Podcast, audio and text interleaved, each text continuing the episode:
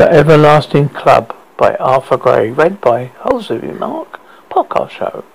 There is a chamber in Jesus College, the existence of whom is probably known to few who now reside, and fewer still have penetrated into it or even seen its interior. It's on the right hand of the landing on the top floor of the Patricius staircase, which some forgotten story connected with its traditionally called Crail Lane.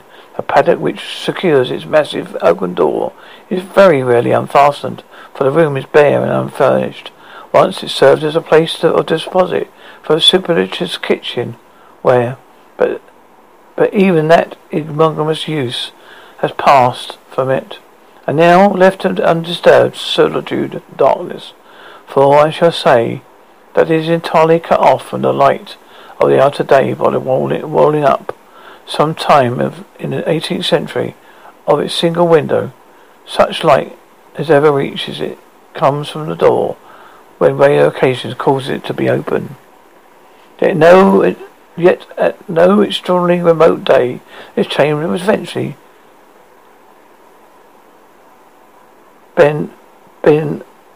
penetrated, and before it was given up to the darkness, was comfortably fitted, according to the standard of comfort which was known in college in the days of George II. There was still roomy fireplaces before which legs were sketched, and wine and gossip were circulated in days of wigs and barricade. The room is spacious, and when it was lighted by the window, looking eastward over the fields and common, it must have been a cheerful place for the sociable don. Let me state in brief, prosaically outline the circumstances which account for the gloom and solitude which this room has remained now for nearly a century and a half. In the second quarter of the 18th century, the university possessed a great variety of clubs of social kind. There were clubs in the college parlours, clubs in private rooms or inns and coffee houses, clubs favoured with politics, clubs clerical, clubs purporting to be learned and literary. Whatever the particularity.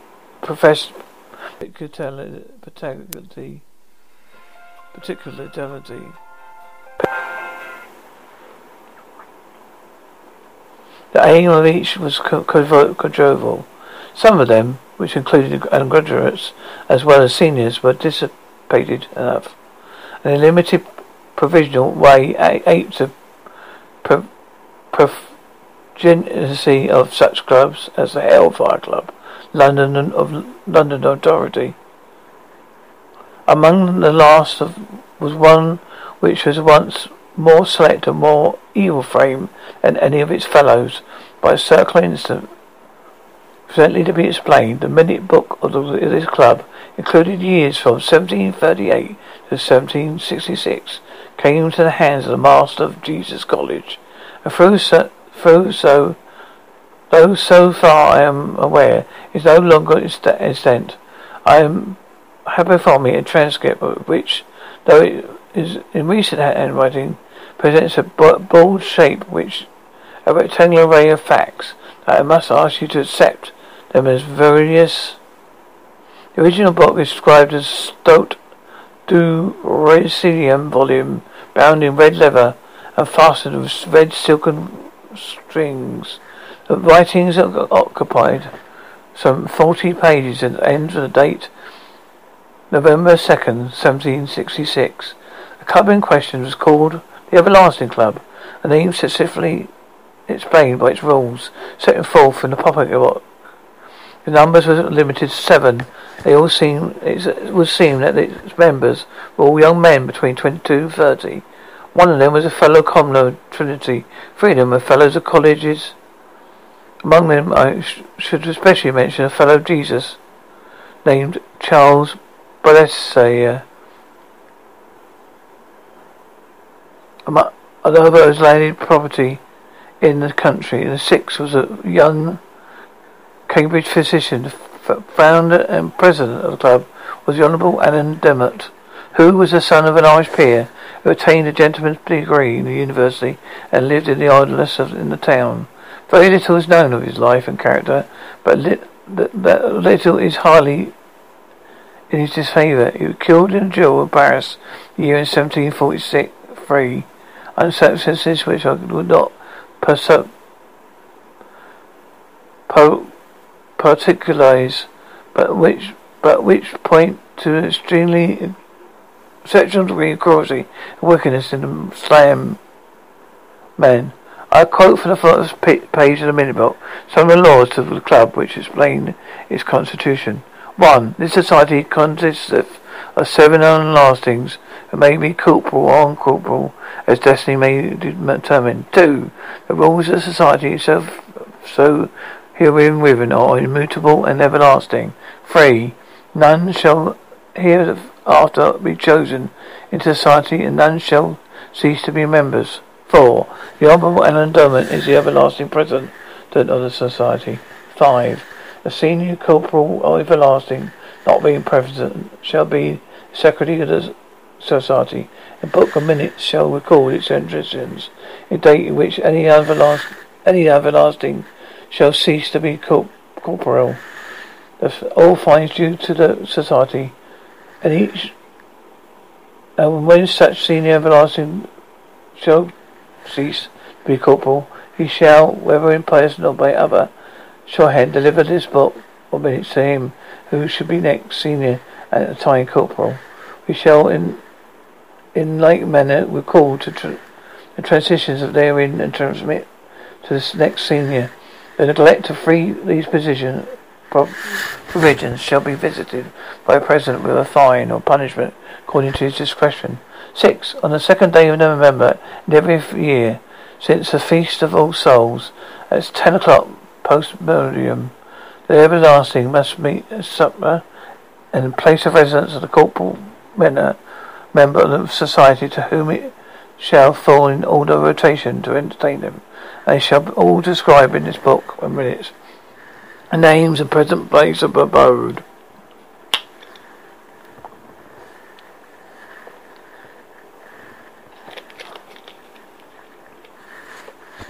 Seven. They shall be obliged to of every everlasting to be present at the yearly entertainment of society, and shall not allege of excuse that he was not been invited thereto. If any lasting shall fail to attend the yearly meeting, or his term shall fail to provide entertainment for the society, he shall be mulligated at the attention of the president. 8. Nevertheless, if any year the month of October, not less than 7 days before the Feast of All Souls, a major part of the society, that is to say, 4 at least, shall meet and record in writing these minutes, and it their desire that no entertainment be given that year. Then, notwithstanding the two rules of hers, shall be no entertainment in that year, and no everlasting shall be mulligated on the ground of his absence.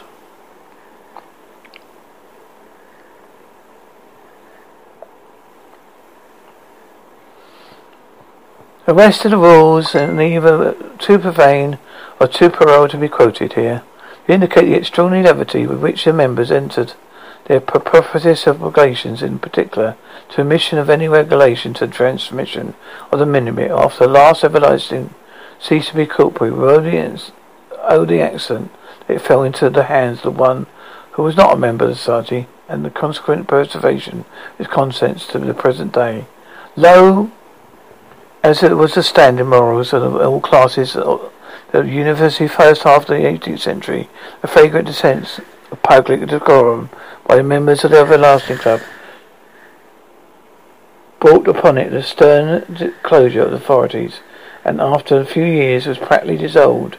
Its members banished from the university, Charles Bellasis, for instance, was obliged to leave the college, and though he retained his fellowship, he remained absent for nearly 20 years, but the minutes of society reveal some terrible reason for his virtual extinction. Between the years of 1738 and 1743, the minutes book recalled many meetings of the club. It met on occasion besides that of All Saints' Day, apart from a great deal of impressibility apart the writers. They were limited to formal record of attendance of the members, fines inflicted, and so forth. But meeting on November 2nd, latter year, is first to which there were many departure from stereotype forms. The supper was given house of physician. One member, Harry Davenport, a former fellow commoner of Trinity, was absent from entertainment. He was serving in Germany at the Dinton campaign. The minutes contained an entry: Maculus Properta Asinium de Presidendum Henton Davenport. An entry in the next page on the book runs: Harry Davenport, by the cannon shot, became an incorporeal member. November 3rd, 1743. The minute given in this handwriting, underdated November 2nd, names, addresses, 6 of the members. First in the list, bold hand at the autograph of Alan Belmont, President of the Court of His Royal Highness. Now in October, Belmont certainly been intended as the Royal Pretender of Paris, and but doubtless the address he was given was understood at a time by the other, everlasting to infer the fact. On October 28, 5 days before a meeting of the club, he was killed, so already mentioned, in a duel. The news of his death could not reach Cambridge to November 2nd, for the Secretary's records it placed below of Davenport, the date of November 10th. This day was reported that the President was come an ill corporal by the means of the French Chevalier, and sudden embowelment had been going in contrast with his previous profanities, dashed down. The good God us from all ill.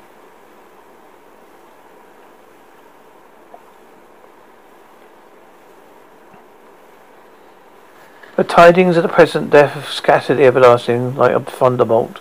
They left Cambridge and buried themselves in wildly parted regions, but the club did not cease to exist. The secretary, still bound to his hateful records, the 5 survivors did not dare to neglect their fatal obligations. Horror of the presence of present made of November gathering once they ever apostle for a lot, but the horror too forbade them to neglect the meeting of October of every year to join in writing their obligations at the celebration. For 5 years, 5 names were amended, and the entry in the minutes that all the business of the club. Then another member died, who was not secretary. For 18 more years, 4 miserable men met each year to deliver the same formal protest. During these years, we gather from the signatures, Charles Bellasis returned to Cambridge, his parents christened, chastened and decorous. He occupied the rooms which I have described on the staircase on the corner of the cloister. Then in 1766 comes a new handwriting, an altered minute. January 27th, on this day, Francis Weberdumpton, secretary, became a non-corporal member. The same day this book was delivered to me, James Harvey lived only a month. The same entry in March 7th states the book was descended. The same mysterious celerity to by William Cafferon. On May 18th, John Bellis writes that on the day, being the day of the Cafferon's decease, the Minute Club has come to him as the last surviving corporal of the club.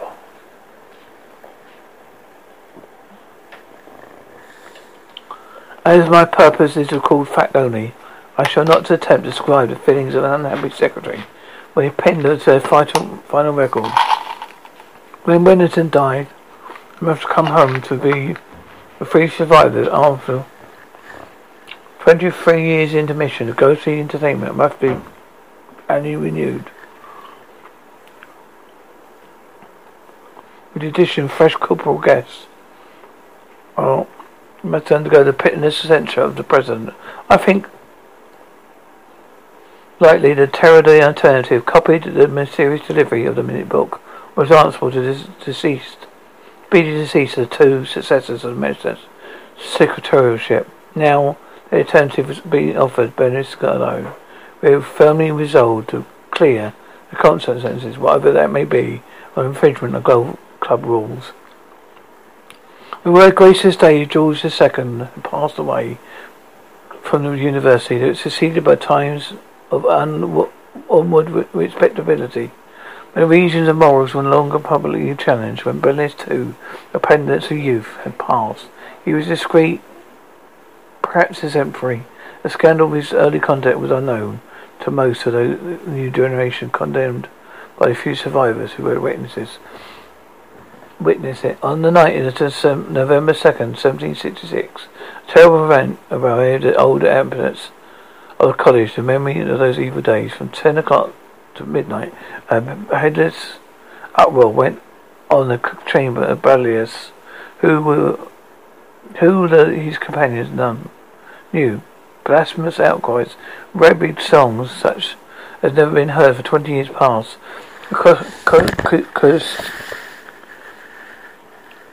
Roused from sleep or study, the occupants heard for 20 years past. Roused from sleep or study, the occupants heard cult. Among the voices was not like the barriers. A twelve sudden silence fell upon the cloisters, but the master lay awake at night, troubled with the relapse of a respected college and the horrible example liberalism set to his pupils. In the morning all returned quiet from the Bellis chamber when his door was opened soon after daybreak. The early light creeping through dawn curtains revealed a strange scene. About the table drawn 7 chairs, some of which had been overthrown, and furniture was a chaotic disorder after some wild orgy. In the chair at the foot of the table was sat the lifeless figure of the secretary, his pen bent over his folded arms, so he would shield his eyes from the same horrible sight. Before him the table lay pen, ink, and the red minute book. On the last inscribed page, under the date of November 2nd, written for the first time since 1742, the autographs of 7 members of the Everlasting Club, but without address, the same strong hand in which the present name was written. There was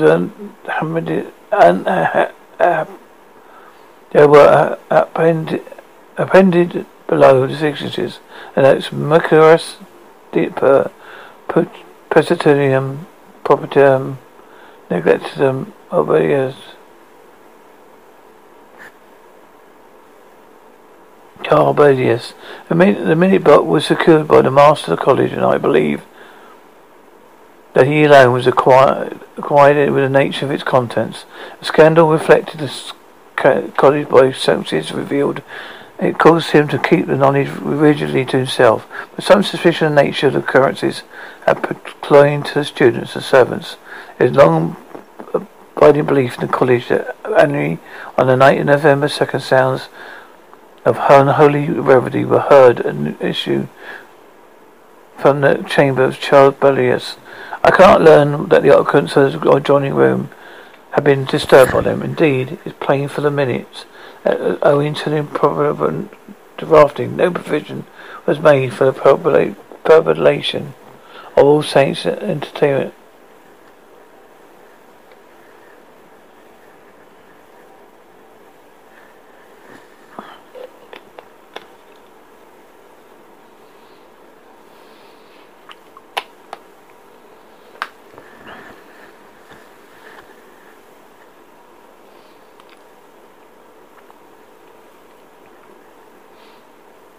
Member was secured by master of college, and I believe that in alone was acquired nature of contents. The scandal reflected in the college by which circumstances revealed it caused him to keep his knowledge rigidly to himself, but some suspicion of nature of occurrence must have precluded to students and servants, for they are long abiding to leave at the college. Only on the night of this November 2nd sounds of an unholy reverie have heard to issue from the chamber of the Charles Bellis. I cannot learn that the occupants of the adjoining rooms have been disturbed by them. Indeed, it's plain from the minutes that owing to the improvement drafting, no provision was made for everlasting to be all saints.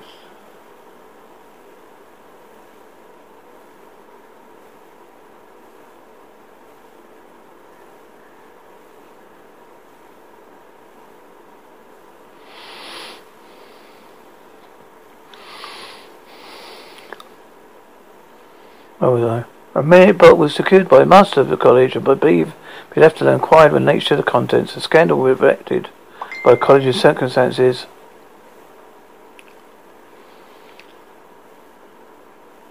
Revealed and caused him to keep the knowledgeable residue to himself. By some suspicion, the nature of occurrences may have polluted his students and servants, for they were loyal and buried in belief in the college that annually on the night of November 2nd, sounds of holy revelry were heard to issue from the chambers of Charles Bellasis. I could not learn that the occupants of the adjoining rooms have ever been disturbed by them. Indeed, it is plain from the minutes that owing to their improvement drafting, no provision was made for the population of All Souls Entertainment after last everlasting cease of corporal. Such suspicions belief must be treated with comprehensive incredulity, but whether that of the cause and other rooms are shut up remained tenantless from that day to this.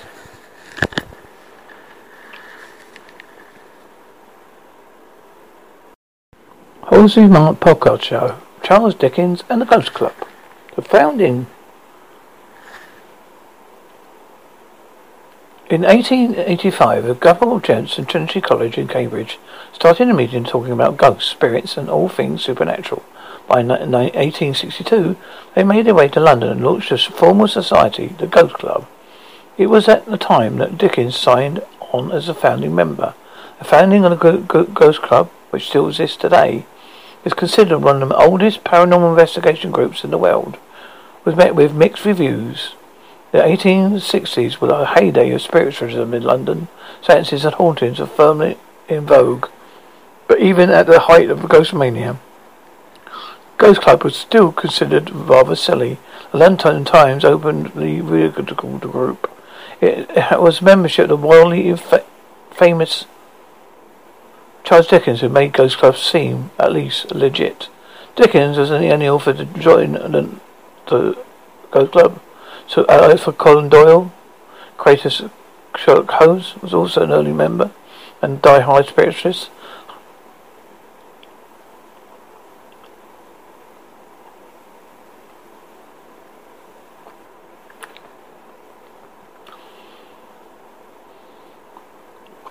Dickens, who had more of a love-hate thing going on with ghosts.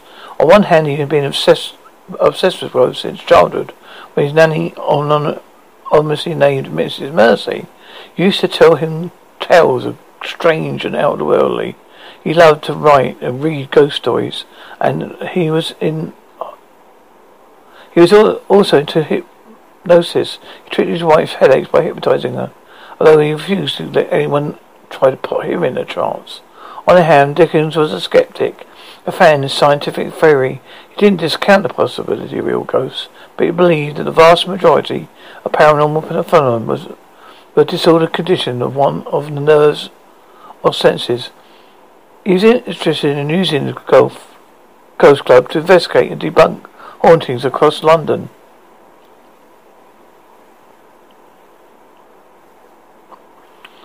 But did believing in science stop him from going out to ghost hunts? No, it did not. Ghost Hunters Club's first major case was to investigate the Davenport brothers and a so-called spirit cabinet. The Davenport brothers were a team of American magicians touring England and claimed to harness supernatural forces with a spirit cabinet trick, where they would be tied up in a box surrounded by musical instruments. The box would be closed and the instruments would play before the box was opened again, to reveal the brothers still tied up. Ghosts have been playing the instruments spookily, except not really. The Ghost Club, with the help of some friendly magicians, debunked the act and presumably ruined the Davenport brothers' livelihood. They actually built their own replica of spirit box cabinet, and with secret component to prove the trick could be done without ghosts, which seems kind of unnecessary. But it impressed Victorian audiences, so we chalked that out as a win for the Ghost Club. The club went on to investigate the bust similar claims of hauntings and supernatural activity for years. Unfortunately for the club members, though, Dickens was such a driving force that the Ghost Club dissolved for several years after his death in 1870. Naturally, Dickens' ghost turned up in seance in America just 5 days after his own death to clarify the ending of his unfinished novel, The Mystery of Edward Dune. As 5 members of the Ghost Club never managed to make the trip and debunk that claim, so we have to assume that it's true and proven otherwise. The Mark podcast show a street cat named Bob.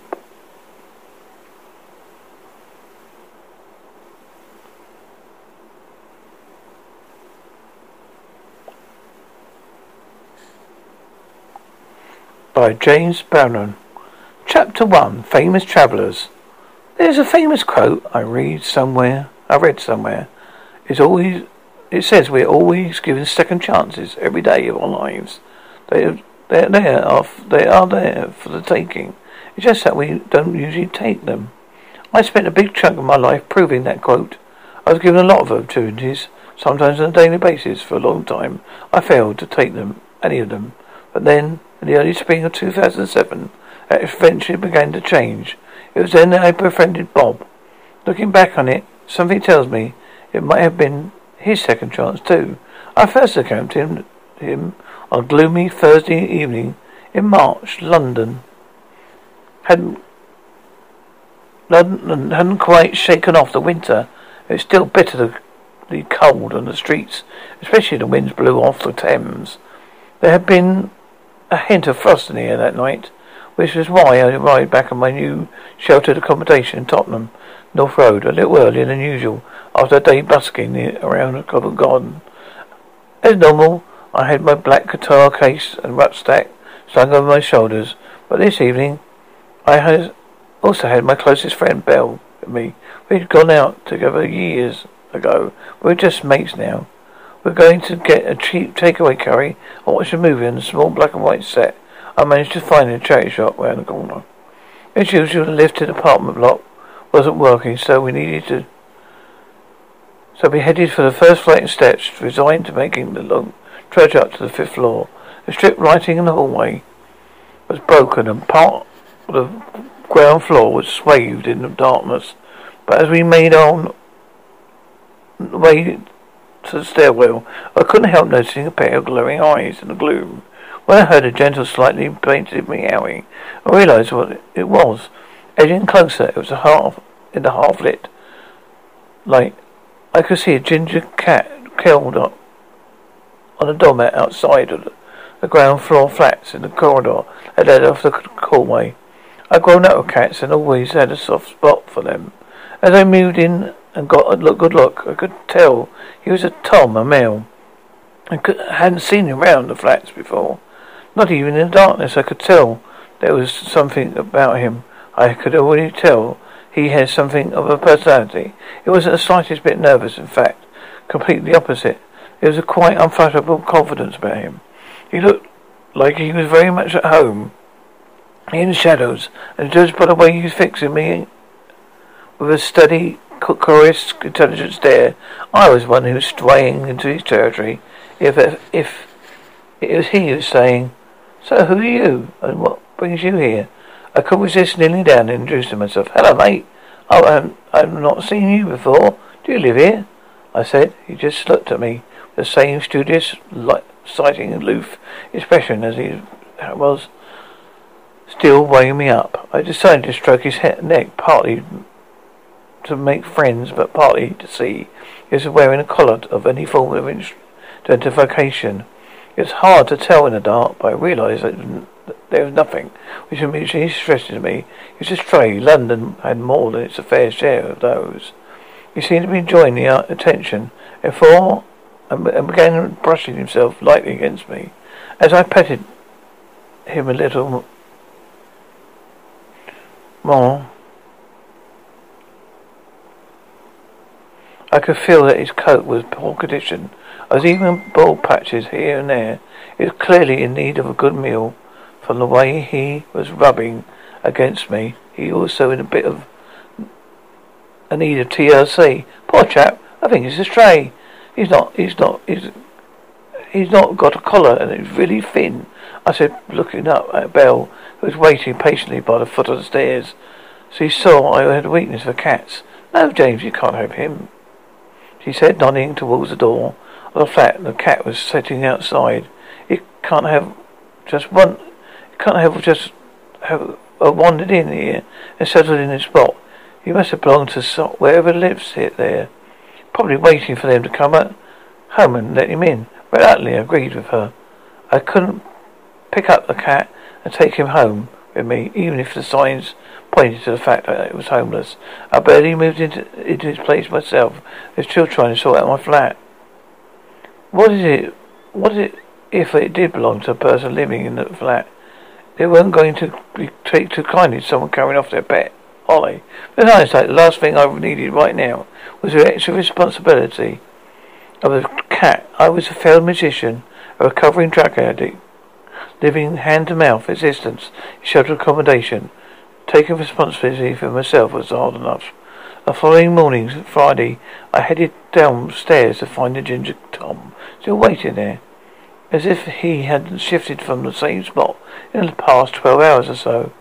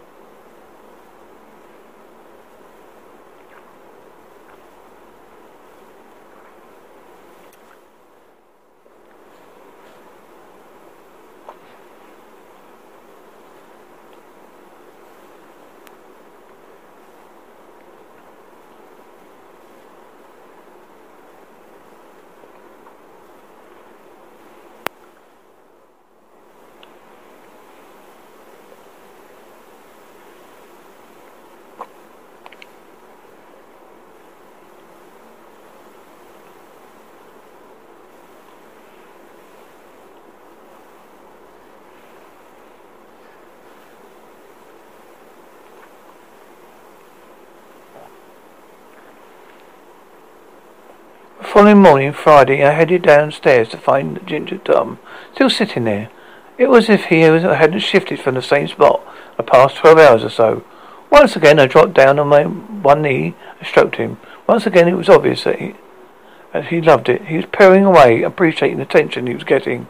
He hadn't learned to trust me 100% yet, but I could tell he thought I was okay. In the daylight, I could see he was a gorgeous creature. He had a really striking face with amazing, piercing green eyes. Though looking closer, I could tell he must have been in a fright or an accident because there were scratches on his face and legs. As I guessed the previous evening, his coat was in a very poor condition. It was a very thin and weary in places. There was at least half a dozen bald patches that could see the skin. I now feeling generally concerned about him. But again, I told myself I had more than enough to worry about getting myself straightened out. So more than a little reluctantly, I headed off to catch the bus from Tottenham to central London and Covent Garden, where I was going to once again try and earn a few quid busking. By the time I got back that night, it was pretty late, around almost 10 o'clock. I immediately headed for the corridor where I had seen Ginger Tom, but there was no sign of him. Part of me was disappointed. I'd taken a bit of a shine to him. I mercifully felt relieved. I assumed he must have been let in by his owner when they got back from wherever it was they'd been.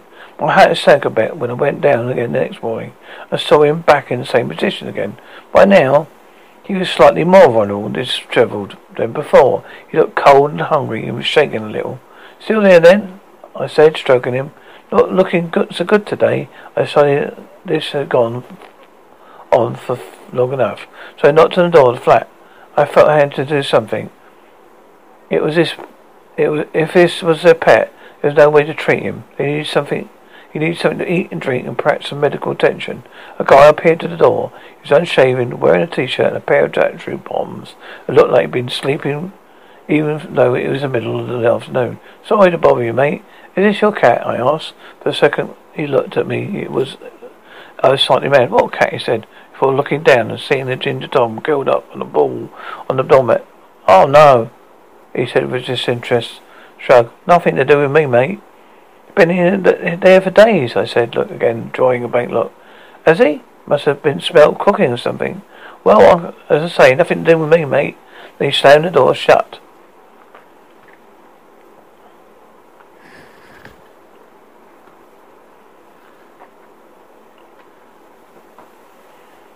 I made my mind up immediately.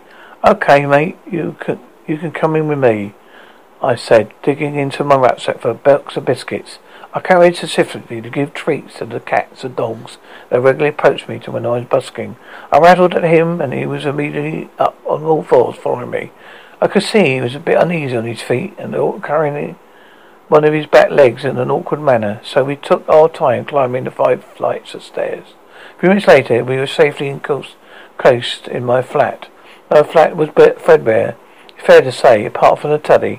All there was a second-hand sofa bed, a mattress in the corner of a small bedroom, and a kitchen area and a half-working refrigerator, a microwave, kettle and a toaster. There was no cooker. The only other things in the flat were my books, videos and knickknacks. I was a bit of a magpie. I collected all sorts of stuff from the streets. All at the time, I had a broken parking meter in one corner, a broken mannequin with a cowboy hat on his head in the other. A friend once called me at my place the old curiosity shop, but he sussed out his new environment. The only thing that Tom was curious about was the kitchen. I fished out some milk from the fridge, poured it out on the silver, mixed it with a bit of water. I know that contrary to the popular opinion, milk could be bad for cats because, in fact, they were actually lactose intolerable. I lapped it up for seconds. I had a bit of a tuna in the fridge, so I mixed it up with same mashed up biscuits and gave that to him as well. Again, he washed it down. "Poor thing, it must be absolutely starving," I thought to myself. After the cold and dark of the corridor, the flat was 5-star luxury as far as Tom was concerned. He seemed very pleased to be there, and after being fed in the kitchen, he headed for the living room, where he curled up on the floor near the radiator. As I sat and watched him more carefully, there was no doubt in my mind there was something wrong with his leg. Sure enough, when I sat on the floor next to him and started examining him, I found that he had a big abscess on the back of his right rear leg. The wound was the size of a large canine-like tooth, which gave me a good idea how he got it. He'd probably been attacked by a dog or possibly a fox that stuck its teeth in his leg and clung on to him as he tried to escape. He also had a lot of scratches. One on his face was not far from his eye, and the others on his coat and legs. I sterilized the wound as best as I could. I could by putting him in a bathtub, then putting some non-alcohol moisturizer around the wound and some Vaseline on the wound itself. A lot of cats would have created havoc.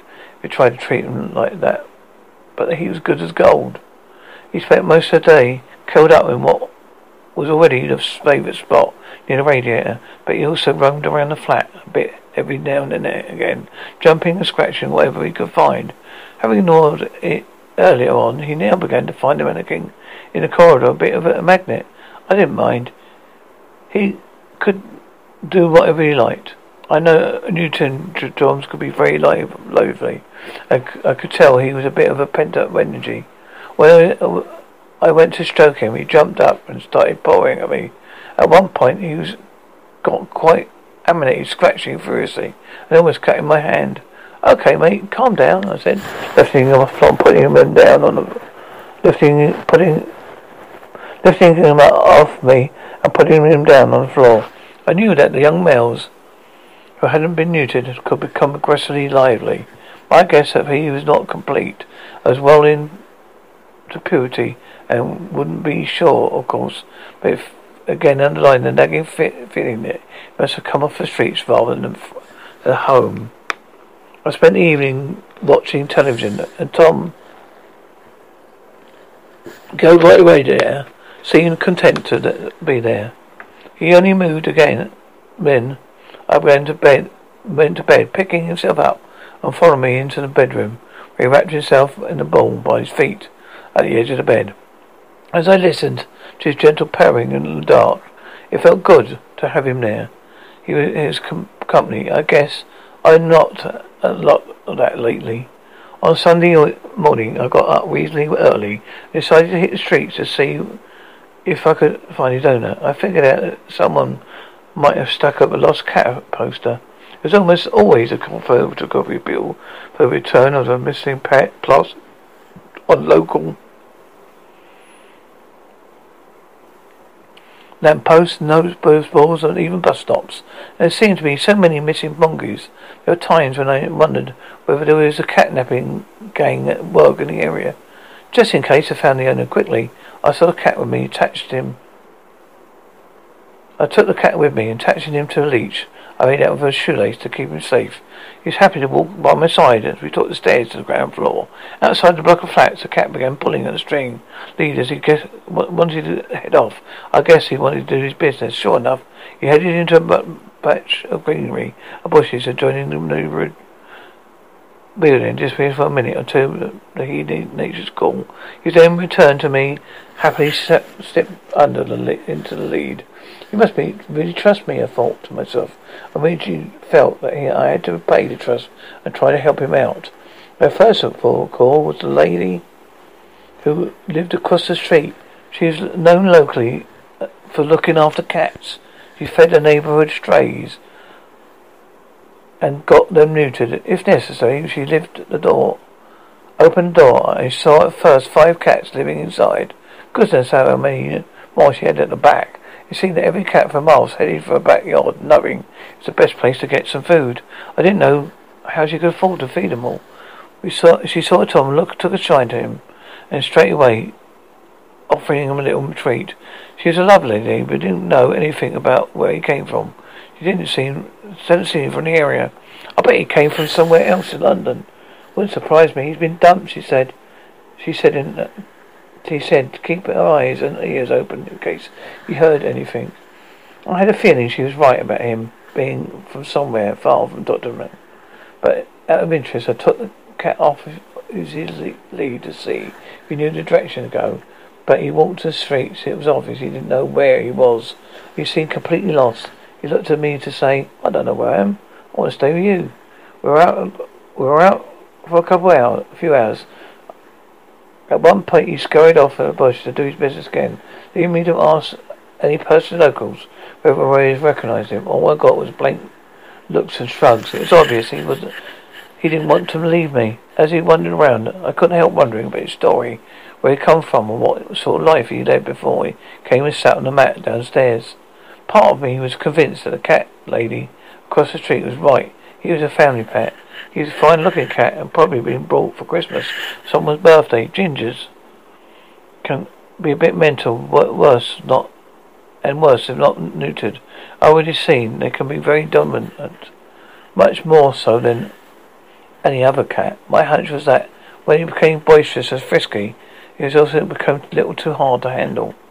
I imagine the parents saying enough is enough, rather than taking him to refuge or a RSPCA. Sticking him in the back of the family car, taking him to a drive, throwing him out into the street or the end of on the roadside. Cats have a great sense of direction. Few of us have been let loose far from home and couldn't come back, or maybe known that he wasn't really at home at all and decided to find a new one. My other theory was that he belonged to an older person who had passed away. Of course, it was possible he wasn't the case at all. In fact, he wasn't house trained, was made an argument against me, having been decimated. Just domesticated, but the more I got to know him, the more convinced I was he had definitely been used to being around one person. He seemed to latch onto people whom he thought would look after him. That's what he done with me. The biggest clue about his background was his injury, which was nasty. He definitely picked that up in the fight. The way he was leaking pus, the wound had been a few days old, maybe just even a week. They suggested another possibility to me. London was always had a large population of street cats, strays who wandered the streets living on scraps and comfort of strangers. 500 or 600 years ago, places like Chiswell Street in the city, Clarkwell Street, Drury Lane used to be known as cat streets, and were overrun with them.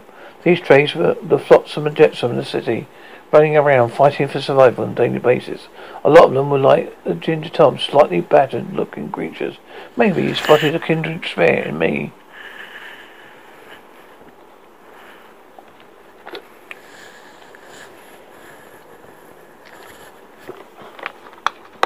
Chapter 2, Road to Recovery. I've been around cats since I was a child. I felt I had a pretty good understanding of them. While I was growing up, my family had several Siamese. I remember that one stage we also had a beautiful turtle cat, and memories of them all are generally fun ones. But inevitably, I suppose the one that struck most vividly in my mind was the darkest. I've grown up in England and Australia for a while. We lived in a place called Cockering in West Australia. While we were there, we had a lovely white fluffy kitten. I can't remember where we got it from, but it was filling what it had been from the local farmer.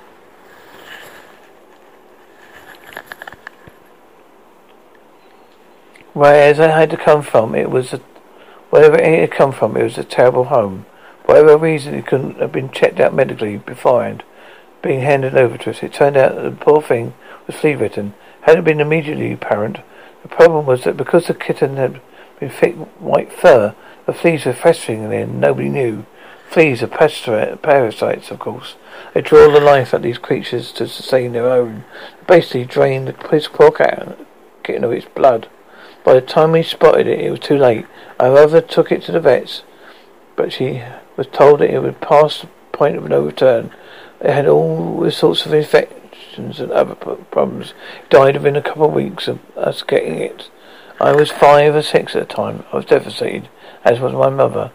I thought about the kitten often after the years, usually whenever I saw a white cat, but we had been on my mind a lot this week, and as I spent time with Tom,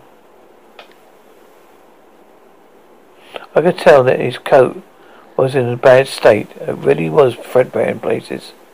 I had an awful feeling that it would suffer the same fate as a white kitten.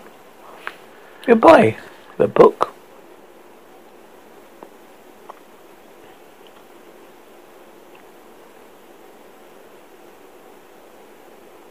A Street Cat Named Bob by James Barron on Kindle. Or watch the film based on the book. Thank you. Bye. Halsey Mark podcast show. Abracadabra. Ancient Rome was ravaged by malaria. Material DNA from Roman site dating from around AD 450. The oldest definitive evidence of the disease.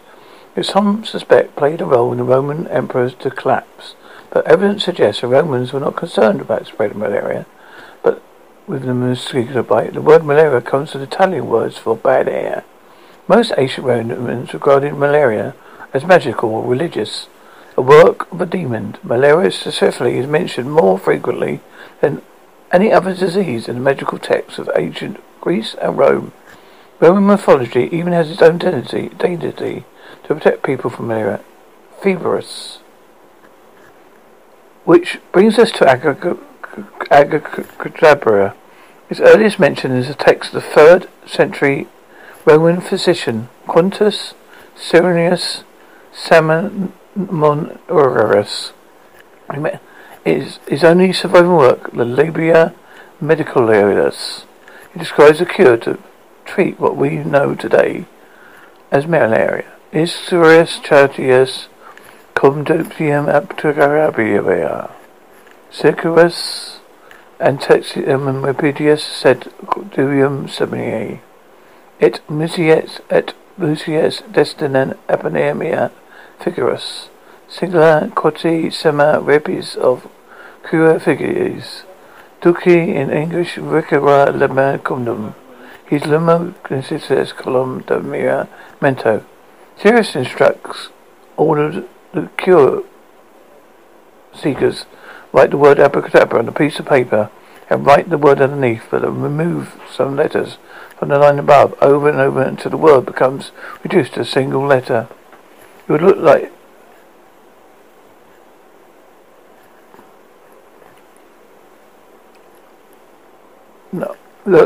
nothing but just smaller things. Sirius was instructed that the afflicted to bind a paper, wrap it in linen, and wear it as a talisman round the neck for 9 days, after which they would find it over the boulder, fling it over the boulder shoulder into a river running eastward. The talisman was meant to create a shield between the bad ill air and fevers that seemed to be associated with swampy terrain.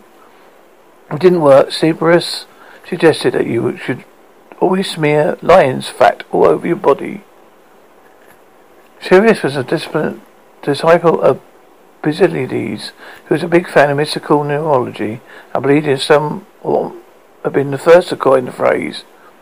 Basilides was also a founder of the Christian sect, incorporated the teachings of philosopher Pisagorus, known for the work of mathematics of triangles, and even explained the triangular shape of the talisman.